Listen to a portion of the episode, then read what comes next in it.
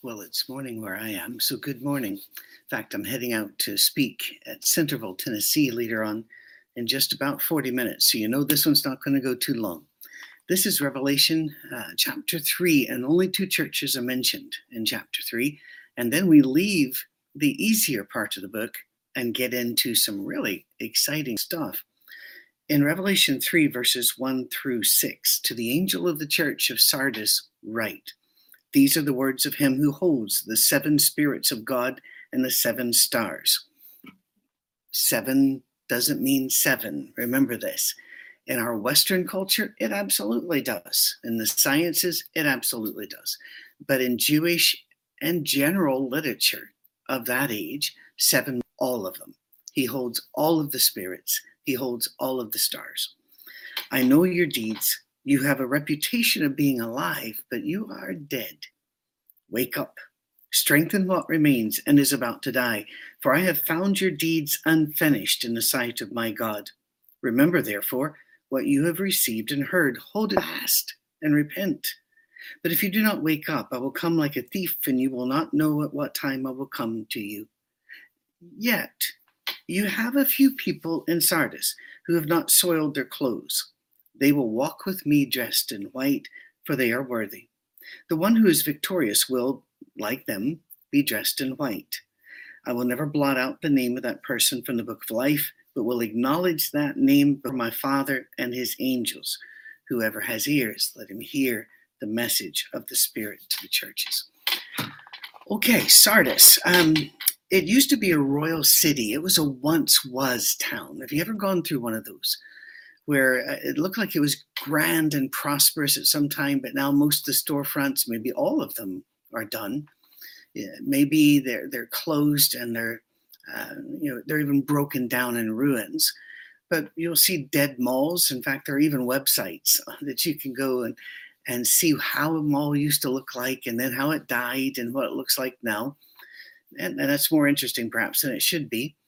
But this was a once was town. It was really great, and it wasn't anymore. And the people were coasting on their reputation as great. They had inherited their wealth, and they really didn't see any need to do anything constructive with their wealth.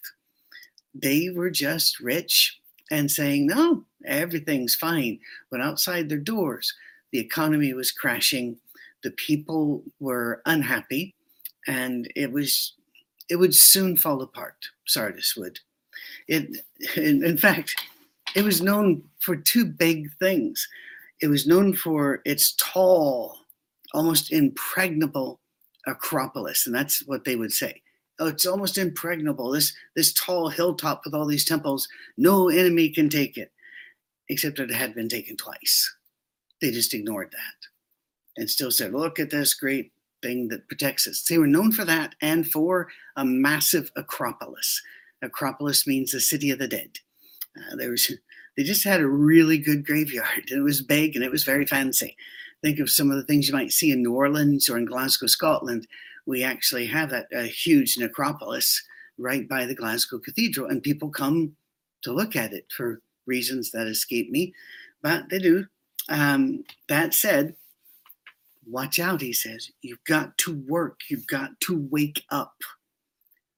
It's really important. My son and I, uh, and I won't give details of him and his life because you know he deserves privacy. But my son and I will text each other every so often when we receive a word down the military pipeline or down the law enforcement pipeline, and we're connected to those. And it will basically say, keep your eyes open and your head on a swivel and they're saying something's coming. This is the way this works. And it's not drama. They don't do the drama thing. It is, we caught the chatter. We're looking for this. Keep your eyes open. Well, Sardis wasn't keeping their eyes open. And they were told uh, time and time again by the people around them, oh, look at this beauty. Rather like going into the Colosseum, the ruins of the Roman Colosseum, and going, wow, this is impressive. It it used to be amazing.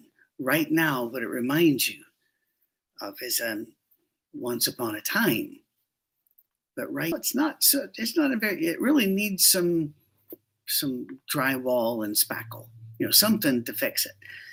Sardis was like that even in their hearts. And there was a rule in the temples that you could not approach a temple if your garments were soiled. And, and Jesus here is saying, You've soiled your garments.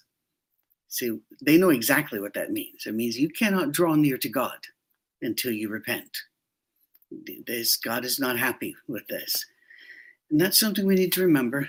And I hope that we do remember is that repentance does matter. Um, you have no right to tell another person when and how to repent. You tell yourself when and how to repent. That's important. You let the Spirit convict you. So I'm not asking you to go around and yelling, repent at others. I'm asking you to go to a mirror and look at that and say, repent. Okay? Then, not a, not a big message there, but Philadelphia, really interesting place. These are the words of him who is holy and true, who holds the key of David. What he opens, no one can shut. What he shuts, no one can open. I know your deeds. Remember, he keeps saying that, and sometimes that's a good, I, you know, good message. Sometimes it isn't. See, I have placed before you an open door that no one can shut. I know that you have little strength, yet you've kept my word and have not denied my name. And I will make who are the synagogue of Satan, who claim to be Jews, though they are not, but are liars. I will make them come and fall down at your feet and acknowledge that I have loved you. Since you've kept my command to endure patiently, I will also keep you from the hour of trial that is going to come on the whole world to test the inhabitants of the earth.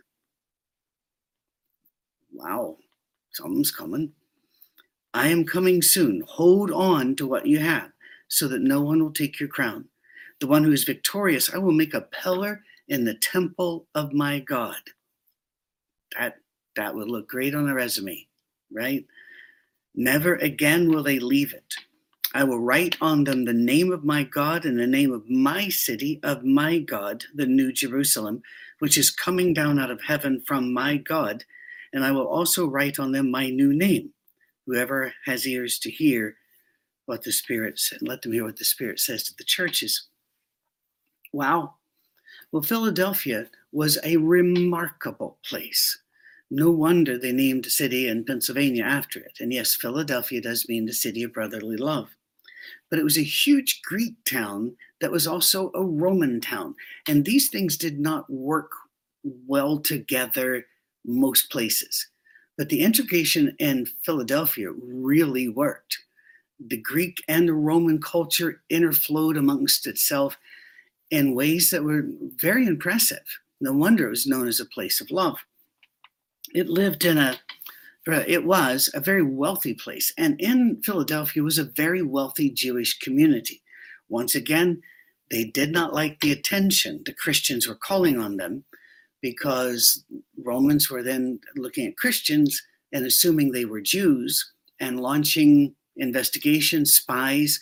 It was considered routine back then, by the way, for soldiers to just go grab a couple of women or men out of a out of a worship or heard that there was a worship and just take them to the prison and torture them until they heard everything they wanted to hear, see what they knew.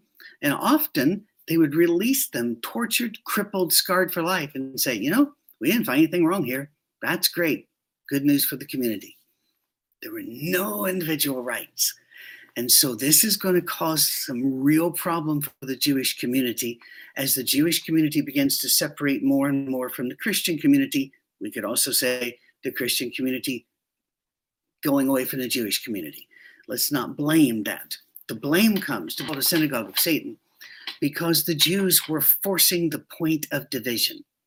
In the Bible, there are three things that, that are said if you do these things. It's as if you weren't baptized. It's you have lost your religion. One is consistent, persi- you know, consistent, persistent, non-repentant sexual immorality. In other words, you don't care, you're doing it, and you're proud of it. That's going to cause a problem with God. Another is denying that Jesus is the Christ. That's going to cause a problem with the God. And then heresy. And when we say heresy, some people think, well, they got the doctrine wrong. You know, heresy means division. And when the Jews were going to the authority saying, We are divided, we are divided, that's about the worst thing you can do. God does not give us a duty to divide. He calls us to be one. And that's that's what's going on here. And it is very sad. But Philadelphia is going to survive. They're going to be tough. They would survive even when all of the other churches around them were in ruins or on the run. The church in Philadelphia would survive. These words are exactly right. Even when the Muslims took over that area, this is the only one of the seven churches of Asia that survived and thrived. Historians say that uh, way back early in its history, the reason that the church survived in Philadelphia was because of a woman named Ammia, A M M I A, who was considered a great prophet in the community. Prophets don't tell the future most of the time. In the Bible, less than 20%, 25%, if you really push it, of what a prophet said is about the future in any sense about it's going to be good or bad, or saying a guy named Cyrus is going to come. That stuff's minor. When somebody's a prophet, they are preaching word, they're preaching scripture, they're preaching truth. Part of a minister's job is to be a prophet, but he also has a job of being a priest, which means that's the one on one and the care. But Ammia was a prophet, and, and they considered her, uh, and again, ancient writings are very strong on this the equal of the four daughters of Philip, who were also preachers, prophets, and Agabus, the great male prophet of the time. But it survived. This church survived till 13, was it 1392? A church surviving 1300 years. Uh, that may be a record. Uh, I imagine the Copts have, the Coptic uh, church has some that would beat it, but wow. So Jesus opens the door for them. Well, what's the door? Yeah, I got a squeaky chair. Um, I'm at that age, these could be my bones squeaking as well. What is that open door all about? They would understand what that means. They are free to leave, free to come, and free to leave and free to come. They will be a missionary church, and they were. It was, uh, by the way, none of the attacks from the Jewish community actually landed on them. Uh, there were attempts, but nothing landed on them. No pagan could shut that door which leads us to a very good question. Um, in the age of COVID and whatever post COVID age is, and with the divisive nature of our politics and the like, and we are a divided people. I mean, we saw that in the recent election. Um, what happens when churches go dark? Because people who do this stuff for a living, working with churches, are saying that 25% are going to go dark in the next few years because people got used to not going and paying vast amounts of money for real estate, utility bills, and the like, but they still want community. We're working on that.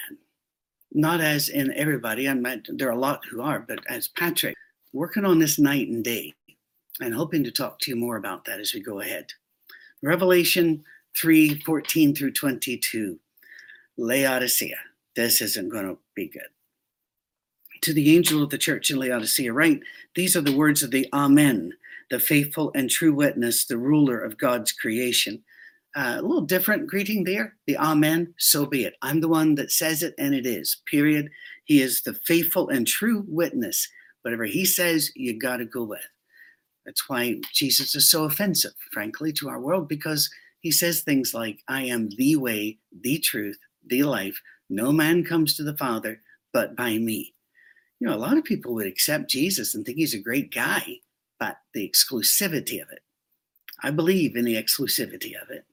So, uh, Laodicea was about to see what happens when you mess with him. I know your deeds, that you're neither cold nor hot. I wish you were one or the other. So, because you are lukewarm, neither nor cold, I'm about to spit you out of my mouth. Well, there go words you do not want to hear from Jesus. Those whom I love, I rebuke and discipline. So be earnest and repent. Here I am. I stand at the door and knock. If anyone hears my voice and opens the door, I will come in and eat with that person, and they will eat with me. You just heard a fan come on that humidifies the guitars. So I'm going to pull this a little bit closer because while that may be distressing and uh, it might even distract you somewhat, the guitars need to drink. So there you are he says, um, okay, Uh, you, you say, I'm rich. You say, I've acquired wealth and do not need a thing. But you do not realize you're wretched, pitiful, poor, blind, and naked. Yikes. I counsel you to buy for me gold refined in the fire so you can become rich, and white clothes to wear so you can cover your shameful nakedness, and salve to put on your eyes so you can see. And then he says, I read that out of order Behold, I stand at the door and knock. If anyone opens, I'll come in and eat with that person. In the first century, that was massive. You are who you eat with. If you eat with a person, you are in fellowship with them, you owe them friendship, and they owe you friendship, and you consider yourself equals. That's what the eating is all about in, in these times. To the one who is victorious, I will give the right to sit with me on my throne, just as I was victorious and sat down with my Father on his throne. Whoever has ears, let them hear what the Spirit says to the churches. Laodicea was the wealthiest town in the area. and they produced an eye salve uh, that treated all, all kinds of eye diseases the best they knew how. They also produced a black wool that nobody else produced. They're, the only thing they really lacked as a city was good water. It's rather like when you're driving on Interstate 10 in western Louisiana and you pass the town of Sulphur. You know what the water will taste like. I've been in Texas several times where I would never put ice in my drink and never buy, never have water from there because in that in that area, the water was bad. It was sulfur. And I remember one time even just getting uh, some, I asked for a Coke or tea or whatever they had. And it came uh, with ice in it. And as the ice melted, more sulfur came out. And I'm going, okay, um, I don't have a sulfur deficiency. I don't need to be doing this. The term, so the bad water. And so he uses it. We use the term lukewarm to mean neither hot nor cold. And it sounds like that's exactly what he's saying, but it isn't they didn't use the term lukewarm to mean bleh. They were saying it isn't useful. You can use hot water, you can use cold water. Lukewarm is not acceptable for any real purpose. He's saying you really gotta, you have no impact on your community. You have no impact on the direction of your neighbors. You, you look like you're a nice church, but you're doing nothing. This is sadly true. Many, many, many churches are there for a pet power project, perhaps of the leadership, or very often a family project uh, that they keep power and keep everything in order the way they want it, or it's there to keep the members happy. I've told many churches that I've worked with over the years, I fly about and work with leaderships. I said, if you continue to do this, you need to put, because they would say, if we do this, that'll upset this. If we do this, that'll upset this. So you just need to put a sign out front saying, keeping the Smith family happy for 43 years. Because you're not doing anything for Jesus. You're not hot, you're not cold, you're not useful for him. Well, they were set up with a, a choice. Go over your ministries and see which ones are pets and which ones are useful pets we bring around and pet them because that makes us feel good, but they don't really contribute to the overall economy of things. Some pets do. You know, I've always, I, I love dogs, I love parrots, I love pets, but we have to understand that pets are a drain unless they're useful. You may be very comfortable with that drain and love the process, and they might be worth it for you, you know, emotionally you know, I'd like to rent a dog five minutes a day, twice a day, just to greet me when I wake up and greet me when I come home. They're the best in the world at that. But pet ministries are a drain if they don't reach the community. If all they do is keep the flock happy, you're Laodicea. Well, next week, and by the way, the choice was invite Jesus in or fade away. Those are your choices. And in this age, with these politics and these COVID things, um, and how sharply we are divided as a people, it really is time to hop off the nation is Lord and culture is Lord bandwagons and get back to Jesus is Lord and be a first commandment Christian. We will have no other gods before God. Therefore, we We're the people of God, and we're going to make a difference in our community. For the next week, read chapters four through seven. We're not going to do that. We're going to probably do a chapter each time. But I want you to read it quickly and then come back, read it quickly again, and come back. Then, if you want to read it slowly, do so. But remember, these people would hear it. And so they're getting a big picture. They're not getting bogged down in the wee bits. And so I'm wanting you to do the same. Okay? I'm off to go preaching. I got to go work. Hope you've enjoyed Revelation chapter 3. I'm looking forward to the throne room scene in chapter 4. God bless you. Have a blessed Sunday if you're watching on a Sunday, or be a, have a blessed wherever you are and whatever it is. Follow God.